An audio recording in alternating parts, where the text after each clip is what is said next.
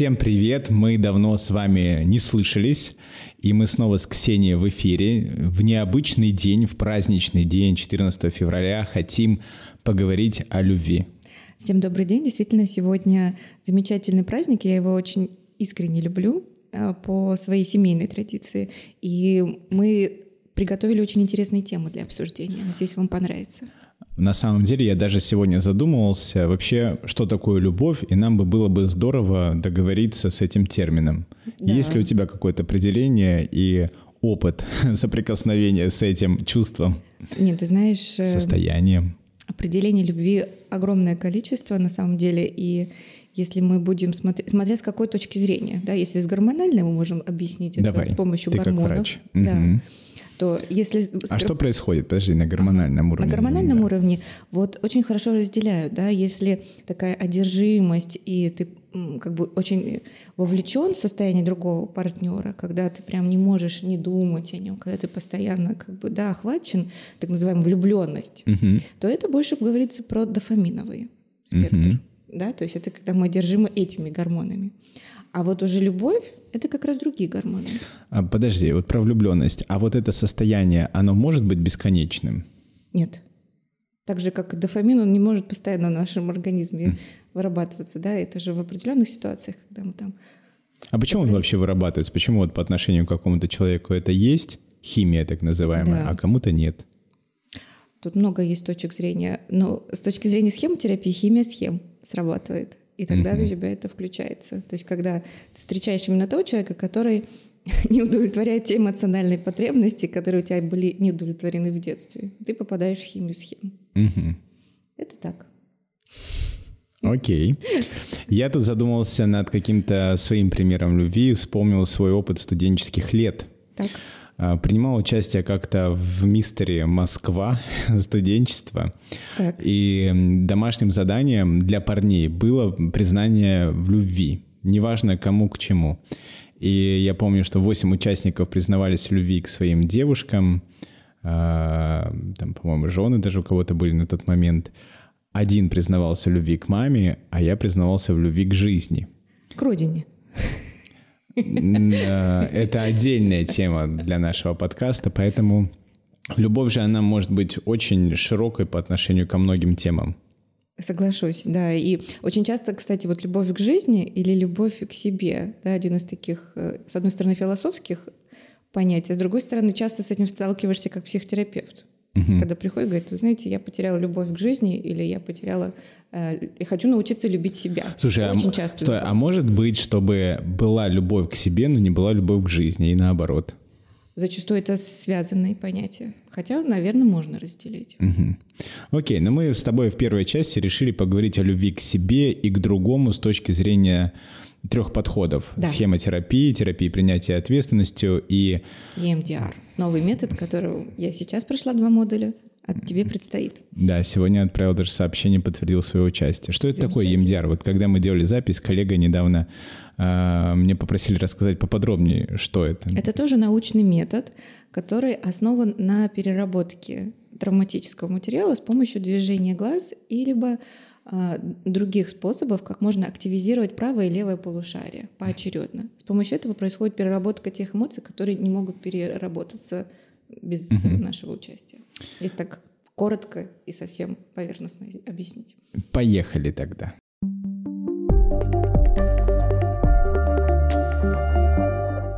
Схемотерапия. Что такое любовь к себе? Ну, как бы мы уже об этом говорили, о том, что схемотерапия, как атлант, сидит на пяти потребностях плюс три, которые добавили совсем недавно. Да, ну мы не будем пока путать, возьмем все-таки пять. Давай. И давай попробуем поразмышлять, что такое любовь к себе в соответствии с этими потребностями. Угу. Ну, первая потребность надежной привязанности. Да. Сюда входит э, очень много чего. Безопасность, защита, понимание, сострадание, предсказуемость, угу.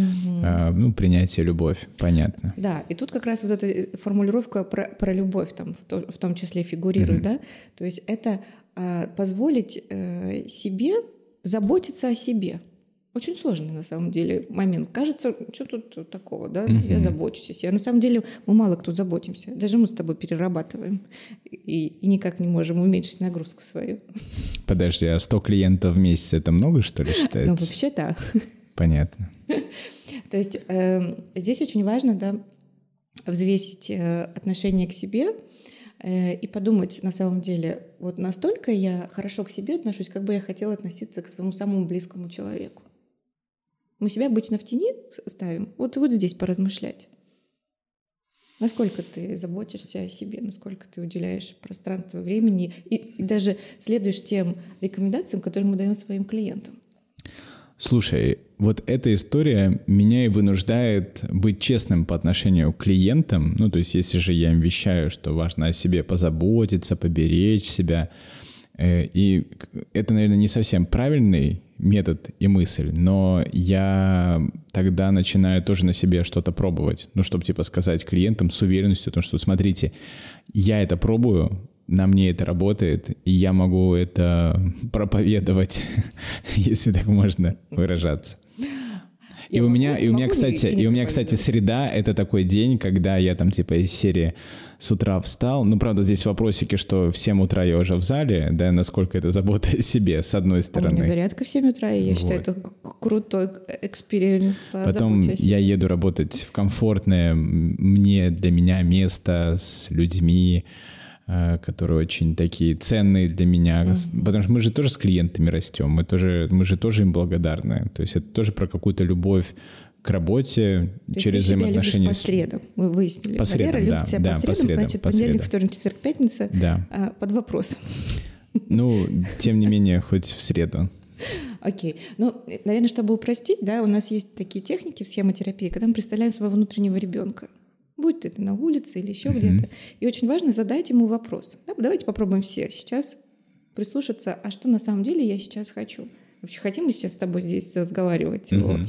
о, о, о любви, или мы там, может быть, по-другому хотели бы сейчас провести время? Да, мой внутренний ребенок всегда хочет быть на рыбалке. То есть параллельно, пока ты со мной разговариваешь, где-то ты уже визуально наматываешь удочку.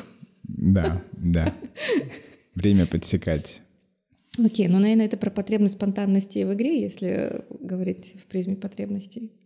Как ты думаешь? Или это о чем? О стабильности твоей? Ну вот как раз мы хоть не включили три новых потребности, но одна из новых потребностей — это единение с природой. И я понимаю, что вот эта потребность единения, единения с природой является для меня очень основополагающей в структуре моей личности и любви к себе.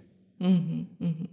То есть э, ты все-таки настаиваешь о включении дополнительных потребностей 100%. и про единение. То есть это твоя базовая, а все остальное потом надежная привязанность, там вот это все. Слушай, ну а, одна из новых потребностей это потребность несправедливости, и, и я думаю, это mm. та потребность, которую ты бы хотела для себя включить и обозначить. Это да, это актуально для меня последние 2-3 года в моей личной mm-hmm. жизни. И в какой-то степени я прихожу к определенным все-таки внутренним, как бы сказать, моментам, которые помогают мне уже отпускать это. Так, ну давай, вот схемотерапия, тезисно, как-то коротко. То есть есть пять потребностей, да. Да, которые очень важно удовлетворять у себя всегда. Да. Вот всегда, 24 на 7. Невозможно, всегда. А скажи, пожалуйста. Мы стремимся а, к этому. Стремимся. Да. Все равно в чем-то мы будем неудовлетворены. Но вот э, важно прислушиваться к себе. И вот что сейчас у меня не удовлетворено. Да? Может быть, это Э, потребность как раз в любви сегодня, да, себе там признаться, например, в любви или еще что-то сделать такое, чего ты раньше не делал. Или это потребность как-то вырасти, да, в компетентности. А если мы говорим потребность любви, это потребность любви э, себя по отношению к себе? Да. Или это потребность, чтобы меня кто-то любил? И так, и так, в том числе. Но в рамках схемы терапии, да, нам очень важно развивать фигуру здорового взрослого. И именно здоровое взрослое mm-hmm должна любить своего внутреннего ребенка. Понятное дело, э, также мы э, и формируем свое окружение вокруг, чтобы мы выбирали только тех, которые нас искренне любят, они используют там или как-то по-другому к нам относятся, да. А что нам мешает удовлетворять эти потребности? А наши паттерны устойчивые, которые формируются за счет а, нашего опыта жизненного наши мамы, папы, дяди, другие ну, скажем фигуры. Так, это все вместе выливается в определенный паттерн и образ и восприятие жизни. Да? Каждый человек по-своему смотрит. Угу. Как бы у нас у каждого уникальный взгляд на жизнь. И мы видим, вот, например, мы смотрим на одну и ту же картину, с тобой по-разному мы увидим. Также и вот жизнь мы воспринимаем из призмы своих паттернов, схем, так называемых. Mm-hmm. И это нам мешает. Да, мы можем проходить мимо тех людей, которые искренне нас любят, и выбираем тех, которые нас постоянно гнобылят, например. А правильная форма поведения будет какая? А, правильная? Ну, в данном случае э, более экологичной, наверное, форма поведения будет, когда ты заботишься о себе и выбираешь тех людей, которые также к тебе бережно относятся, как бы ты хотел на самом деле. А если не кажется скучными? Зачастую такое бывает. Да, это, кстати, mm-hmm. очень часто запрос э, с клиентами, да, когда mm-hmm. они говорят, не, ну я все равно люблю вот того э, говнюка, скажем mm-hmm. так, да, потому что с ним не скучно, а вот ну, этот хороший парень, с ним скучно. Это, да, это опять к вопросу о химии схем. Мы выбираем с теми, тех, кто в большей степени не удовлетворяет наши эмоциональные потребности, если не проработаем. Что делать-то в итоге? В рамках схемотерапии и идти разбираться со своими потребностями. Самый классный способ, который можно даже в домашних условиях делать, это сесть и прислушаться, а что на самом деле сейчас происходит с моим внутренним ребенком.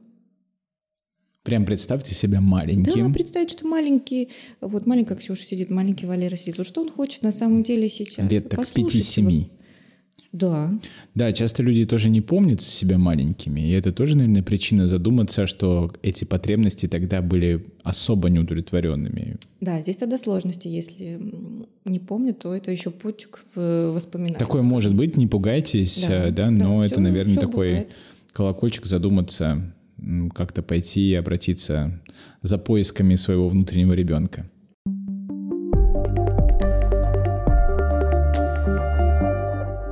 Вот терапия принятия ответственностью — это такой метод, который часто относят к третьей волне когнитивно-поведенческой терапии, но это не так. Я даже могу э, объяснить почему. Потому что, во-первых, э, терапия принятия ответственности не протокольный метод, в отличие от КБТшных подходов.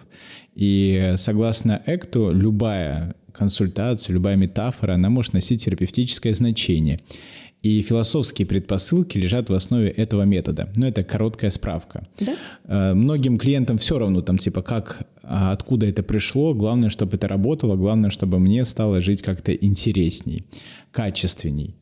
И в основе терапии принятия ответственности лежит шесть принципов. Шесть принципов, которые являются основополагающими для развития психологической гибкости.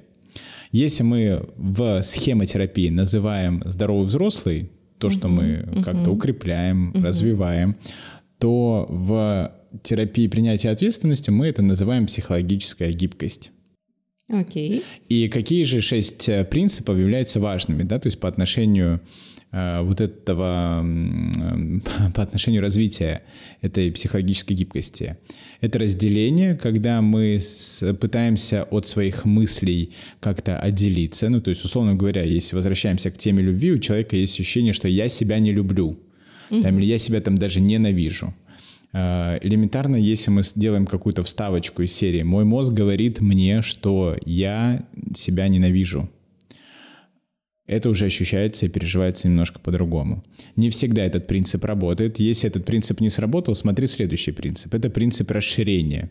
Это умение создавать пространство для мыслей, чувств, позывов, позволять им возникать и исчезать своим чередом, не пытаясь бороться, прятаться от них или уделять больше внимания, чем они этого заслуживают. И здесь, если мы говорим про чувство любви, да, иногда человек же, если впадает в эту зависимость, любви по отношению uh-huh. к кому-то. Uh-huh. Он пытается от нее избавиться и тратит на это огромное количество усилий, чтобы там не думать, не думать, не думать. Это так не работает. Uh-huh. А здесь момент принять вот эти чувства, да, то есть которые uh-huh. ты провалился, да, позволить uh-huh. им быть, а, оно позволяет э, с гораздо большей безопасностью пережить эту влюбленность да, то есть когда мы ныряем в этот океан угу. э, со страхом утонуть, на угу. самом деле мы начинаем как-то с ним соединяться, и, наверное, это имеет более здоровую форму угу. э, выхода.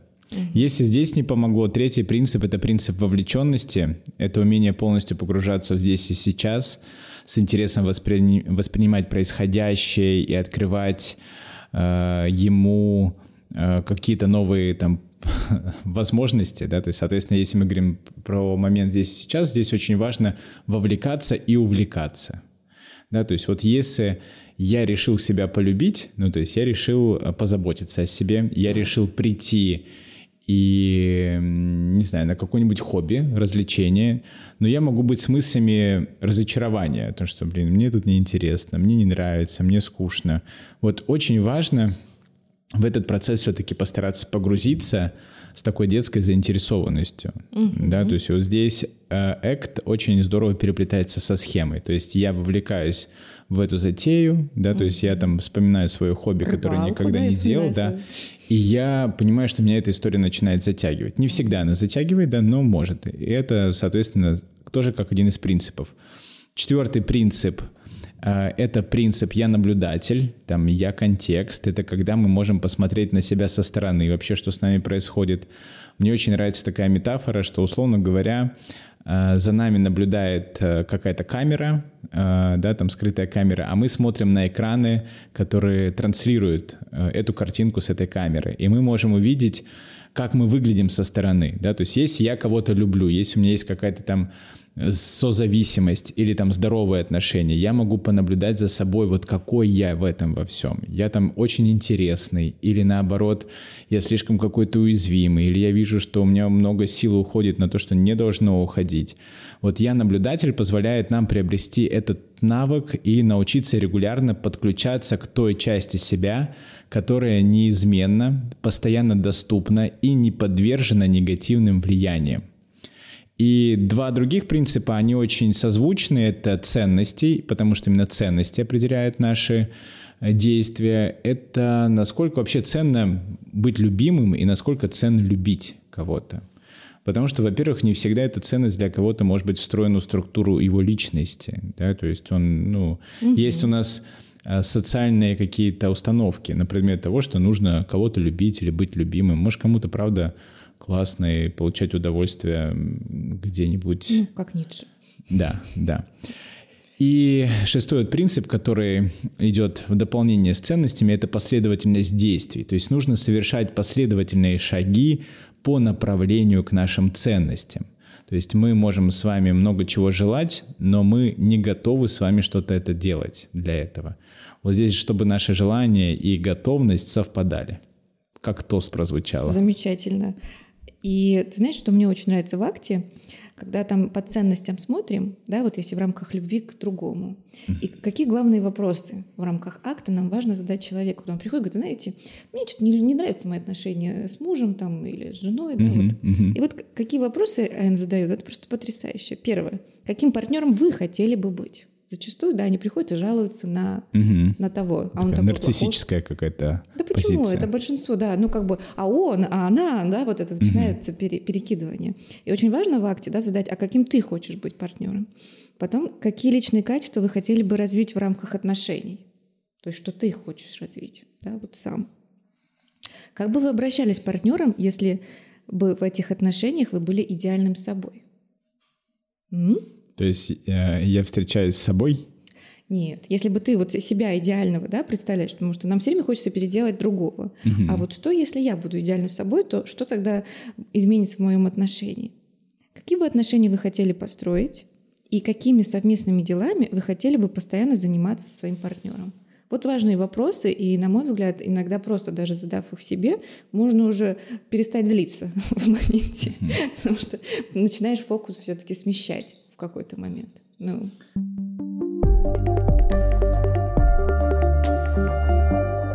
Двигаемся дальше. У нас третий подход — EMDR. EMDR. EMDR я только прошла обучение, но у меня очень впечатлила одна цитата. Я хочу с нее начать. А, обучение у нас проходило у Уди Уоррена, и он сказал, что травма — это любое событие, которое оказывает длительное негативное влияние. Даже если вы чувствовали себя сверхсчастливым, в эйфории и даже королем мира, но потом это понесло негативные последствия, это тоже травма. Да, мы никогда не смотрим на ощущение влюбленности и любви, что это травматический опыт. Нам он нравится. Ну, зачастую мы не хотим избавляться от этих э, ощущений, от этих мыслей, потому что в этом моменте мы себя чувствуем счастливым. Но на самом деле для нашего мозга все равно это травма. И в рамках EMDR э, работа с э, с любовью к себе, она в том числе заключается в том, чтобы вот эти негативные последствия травматические сводить к минимуму. В данном случае э, в основе лежит метод АПИ. Э, это когда мы идем в травматический опыт, разбираемся, а какой ты в этот момент себя почувствовал, какие мысли негативные тебе, э, о себе ты тогда создал, или они пришли к тебе. И там три таких базиса.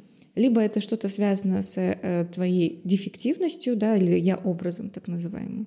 Либо это что-то про безопасность, тебе небезопасно сейчас – либо это что-то про власть, контроль, что ну, тебе сейчас что-то не подвластно. И в основном эти убеждения всегда сводятся к этим трем пластам. И мы уже работаем с этим, а как вы на самом деле хотите думать? Потому что зачастую, например, когда влюблен, ты говоришь, я не могу без него. Ну или какие-то uh-huh. подобные мысли, да, я умру без него там или еще uh-huh. что-то. Uh-huh. Вот. И если говорить про любовь к себе из рамках EMDR, то это как ты хочешь на самом деле о себе думать. И тут уже формируешь, да, например, я хочу Э, справиться с жизнью. То есть это про какую-то проекцию получается? Это про внутренние убеждения. Внутренние убеждения, которые они сидят вместе с нашими травматическими. То есть, если я себе говорю, что я не могу быть без этого партнера, да. то я, значит, как-то проецирую это на себя, да, или как? То есть в данном случае ты, получается, сам по себе некомпетентен. Ты можешь быть только с этим партнером. Ну, как бы ты а. не живешь без него, понимаешь? А. Вот в основе надо разбираться вот в этом. Ну, то есть, получается, ты тогда какой-то нецелостный. Да, ты нецелостный. А. а какой ты хочешь на самом деле быть, например? То есть тогда получается, я могу быть с любым партнером? Нет, э, ты можешь быть с этим же партнером, но с ощущением целостности. Вот, все, вот теперь да. я щелкнула. Вот, вот в рамках EMDR я думаю, что это так. Вот прям про работу со специалистом понятно. То есть ты идешь, он что-то подсказывает. Э, ну, тут не всегда это реалистично и возможно. А что можно порекомендовать человеку вот э, в контексте EMDR, что он сегодня может уже начать делать? Ну, в контексте EMDR не рекомендуется на самом деле это делать самостоятельно, пока не пришел к терапевту. Все-таки хотя бы один раз он тебе должен дать понять, как с этим работать. Понятно. Но там есть, они разделяют БЛС, это когда мы можем сами себя самоуспокоить с помощью, например, упражнения бабочки. Это когда мы кладем руки правую и левую, как бы обнимая Я буду себя. вам комментировать. Э, Ксюша себя сейчас обнимает да, и, и постукивает. Ну, это да, просто как самоуспокоение, но это не EMDR, это БЛС, угу. билатеральная стимуляция так называемая. То есть угу. в данном случае можно себя немножко успокоить. Ну, возможно, такие обнимашки интуитивно вам знакомы как-то и так да. в повседневной Или вот жизни. Вот просто похлопывать по коленкам угу. себя, да, то правой, то левой, или постукивать правой, левой ногой. То есть, мне кажется, это всем свойственно, иногда мы так можем делать, интуитивно себя успокаивая. Я думаю, достаточно постукиваний.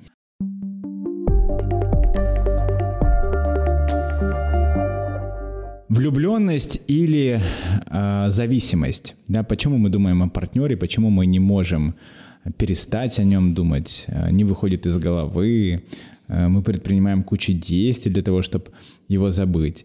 И где эта форма поведения окей, а где это поведение, ну, прям значительно ухудшает нашу с вами жизнь.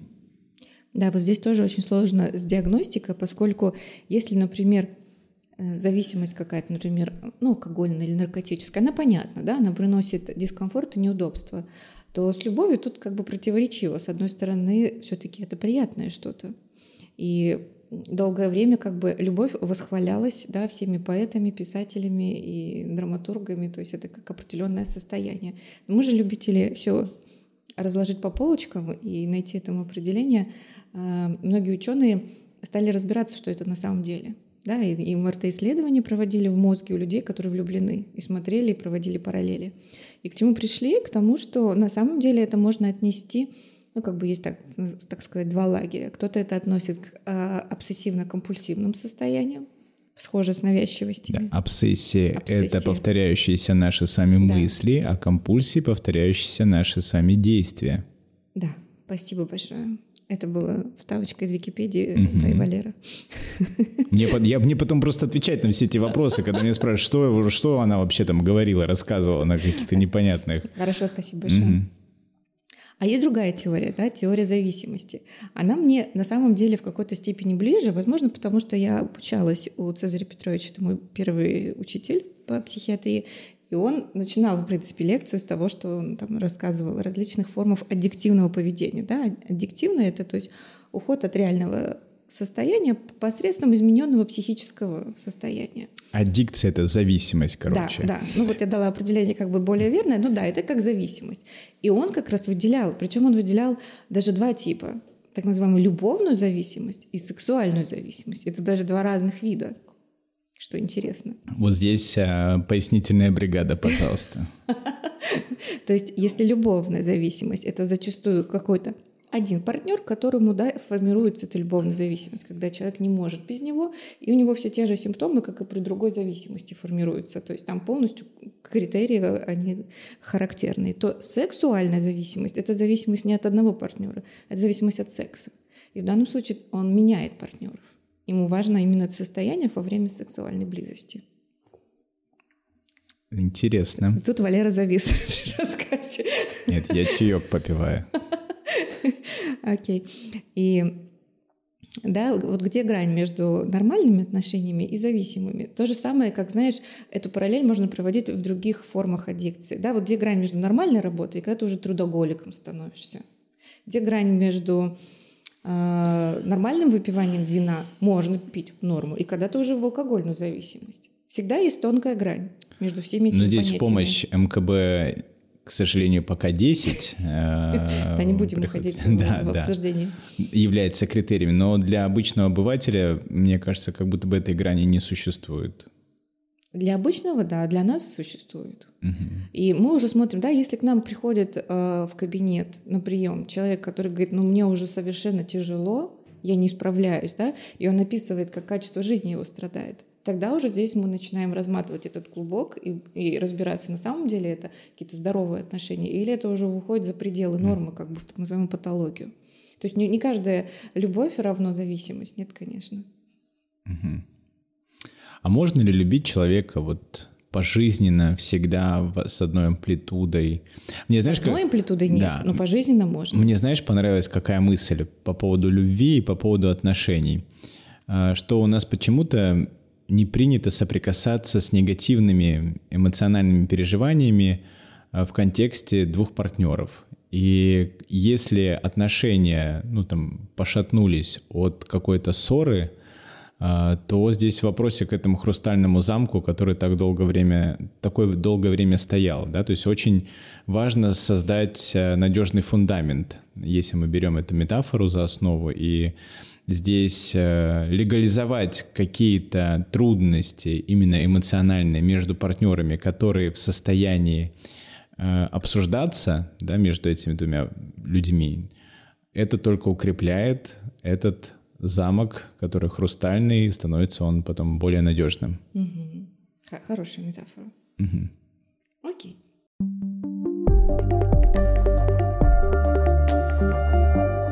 Пять способов от нас, как улучшить отношения или любовь к себе. Первый способ — это останавливать себя в первую очередь. Когда вас несет, остановите себя на минутку и задумайтесь, что с вами происходит. Допустим, это про какой-то конфликт с партнером? Это да, например, конфликт с партнером. Или вы очень сильно разозлились, будучи просто что-то там. Ну, а как ты себя останавливаешь? Прям, типа... Просто дай себе минутку, остановись и подыши, и задай угу. себе вопрос, что с тобой происходит сейчас. Угу. Остановись, не торопись. Такие даже простые слова. Скажи себе, просто задумайся. Иногда достаточно просто минуту подышать, и конфликт уже не будет таким рьяным, как он был бы минуту назад. Угу. Да, зачастую мне очень понравилась э, такая статистика. Конфликты в паре, зачастую 90% мы конфликтуем с нашим прошлым во всех этих ситуациях. То есть это проекции на наши тени из прошлого. И только 10% приходится реальному нашему партнеру из угу. этих конфликтов. Окей. Mm-hmm. Второе, я, наверное, все-таки про какой-то позитив, про радость, то есть Давай. про то, что очень важно э, отношения поддерживать с какими-то приятностями, иногда подливать вот этот медок, э, который все-таки придает топливо в контакте двух людей. И здесь очень, очень так опять отступ, отступаюсь, да, но интересная мысль. Когда начинаются какие-то отношения, один из партнеров э, конфет, конфетно-букетный период начинает там заливать, и партнер другой влюбляется в него, в такого доброжелательного, который mm-hmm. все дарит. Который рисуется, да, да, да, да. А потом, когда м, тот прекращает это делать, там, особенно резко, для них, для всех становится удивлением, а как так? Ну, то есть все вот перестал дарить, э, перестал э, вот угу, мне угу, уделять внимание, да, да, да, да. да. И тот тоже удивляется такой, ну я же типа как бы все, что это было, прошел этот период. Вот мне хочется, чтобы этого периода не было, да, в смысле, чтобы мы это называли не периодом, да, а чтобы это было всегда, это было какой-то регулярностью. Всегда напоминать. Да, да, ну то есть, соответственно, вы выбираете комфортный для себя э, принцип э, дарения каких-то там ну, под, грубо говоря, да, не сюрпризиков. надо сразу всю комнату розами уступать, да, да, да, да? Можно, да. например, там по розочке там, раз в неделю. Да, а есть наоборот крайность, когда партнеры говорят там, слушай, я тебе сказал, что я тебя люблю, вот если что-то в жизни поменяется, я тебе сообщу, да, то есть... Э, да. Тут, наверное, это тоже другой полюс, которого нужно избегать. Хорошо. Третье, э, я бы, наверное, все-таки для устойчивых отношений сформулировала третий принцип — это своя личная работа и личная терапия. Нудно, Нудно. но именно это помогает. Нудно, душно, прям даже... Душнило. Да, да. Но когда мы разбираемся в себе, все-таки нам становится намного легче относиться к своему партнеру. Ну попробуйте, реально. Вот психотерапия, мне кажется, помимо того, что это становится модным все больше и больше, Нет, можно это разные правда помогает. способы. У каждого свой путь. Я вижу, вижу кто-то это через йогу, кто-то через какие-то определенные другие угу. течения. То есть не, не обязательно, конечно, прям в большом смысле. Ко мне сегодня обратились с запросом на регрессолога. Так. А, у меня нет в моем окружении таких специалистов. Ну да, ну то есть пути разные. Но сам, что, мой главный посыл, да, что это попробовать сконцентрироваться на себе. Это и в акте прописано, да, каким ты хочешь быть партнером. Слушай, всеми... вот я не знаю еще какие два способа можно допридумать. Мне кажется, как будто даже первыми двумя мы все закрыли. Нет, на ну, самом ну, деле, давай. что еще важно, это, конечно, создавать какие-то совместные планы. Вот э, что вот, например, вы создали? Какой совместный план на ближайшее Точно, будущее? то есть это совпадение ценностей, да, да. то есть каких-то. Ну да, согласен, согласен. Ценности вообще крутая штука. Если они у партнера совпадают, то эти отношения можно считать успешными и долгосрочными. Конечно. То есть мы, это не значит, что мы во всех ценностях совпадаем, да, это невозможно. Но найти то, где мы попадаем, да, например, любить одну и ту же группу, или любить ходить в кино, угу. или любить ходить э, там, на каток, это может быть вообще что угодно, или планировать отпуск, да, театр. Я тут даже сразу пятый пункт хочу сказать. Мы Давай. с тобой год назад э, делали запись про 36 вопросов в отношениях. Да. Возможно, его тоже приложим к этому выпуску, и это про эмоциональную близость, про разговор, просто какой-то человеческий, качественный разговор между партнерами. Да, да, то есть это действительно иногда и этого достаточно. Просто mm-hmm. качественно поговорить, используют эти 36 вопросов, и у вас уже будет замечательно проведенный день.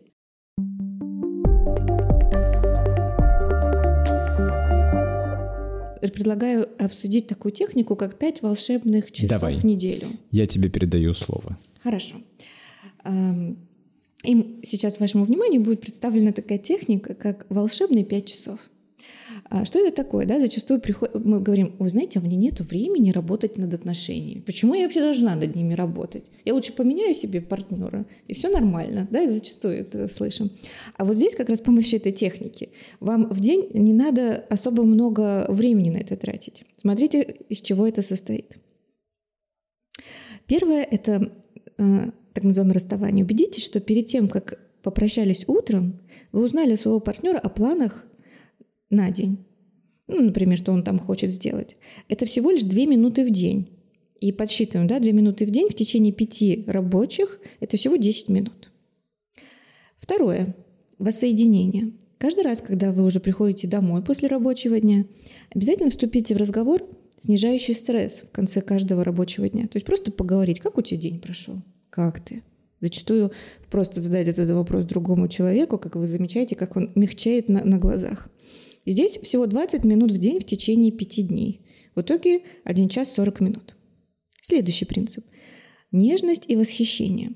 Придумайте способ каждый день открыто показывать супругу искренней нежность и восхищение. 5 минут в день на нежность и восхищение. В течение 7. В итоге получается 35. Еще один принцип – любовь. Целуйте, обнимайте и касайтесь друг друга, когда вы вместе. Обязательно целуйте друг друга перед сном. Думайте об этом как о способе избавиться от любого незначительного раздражения, которое копилось на протяжении дня. Иначе говоря, добавьте ваш поцелуй великодушия и нежности к супругу. И тут всего 5 минут в день, да, тут целуем 5 минут, засекаем. Значит, в течение 7 дней это еще 35 минут. И так называемое еженедельное свидание. Это может быть расслабляющим способом поддержать связь. Задайте вопросы, которые дают вам возможность обновить карты любви. Подумайте, какие вопросы задать своей половинке – Куда поехать, например, в следующий отпуск, или кружки спланировать детям, или как прошла у них неделя. Это может быть что угодно, или как отношения с начальником. И того здесь выделяется два часа раз в неделю. То есть в неделе, да, можно там субботу, воскресенье или пятницу посвятить этому всего два часа. И всего из того, что я перечислила, получается пять часов. Те исследователи, которые вводили эту технику, потом обнаружили поразительные изменения, что на самом деле отношения в разы улучшались. И поэтому их назвали «волшебные пять часов». И мы с удовольствием делимся с вами этой техникой, которую, возможно, э, мы тоже начнем использовать. Я вот предложу своему мужу использовать такую волшебную технику. На мой взгляд, она замечательная. И, наши дорогие хорошие, на сегодня Наш эфир заканчивается. Надеемся, что это было для вас полезным, интересным. Спасибо вам большое. Всех с праздником. Помните про своих ближних. И самое главное, помните про свою любовь к себе. Пока-пока. Пока-пока.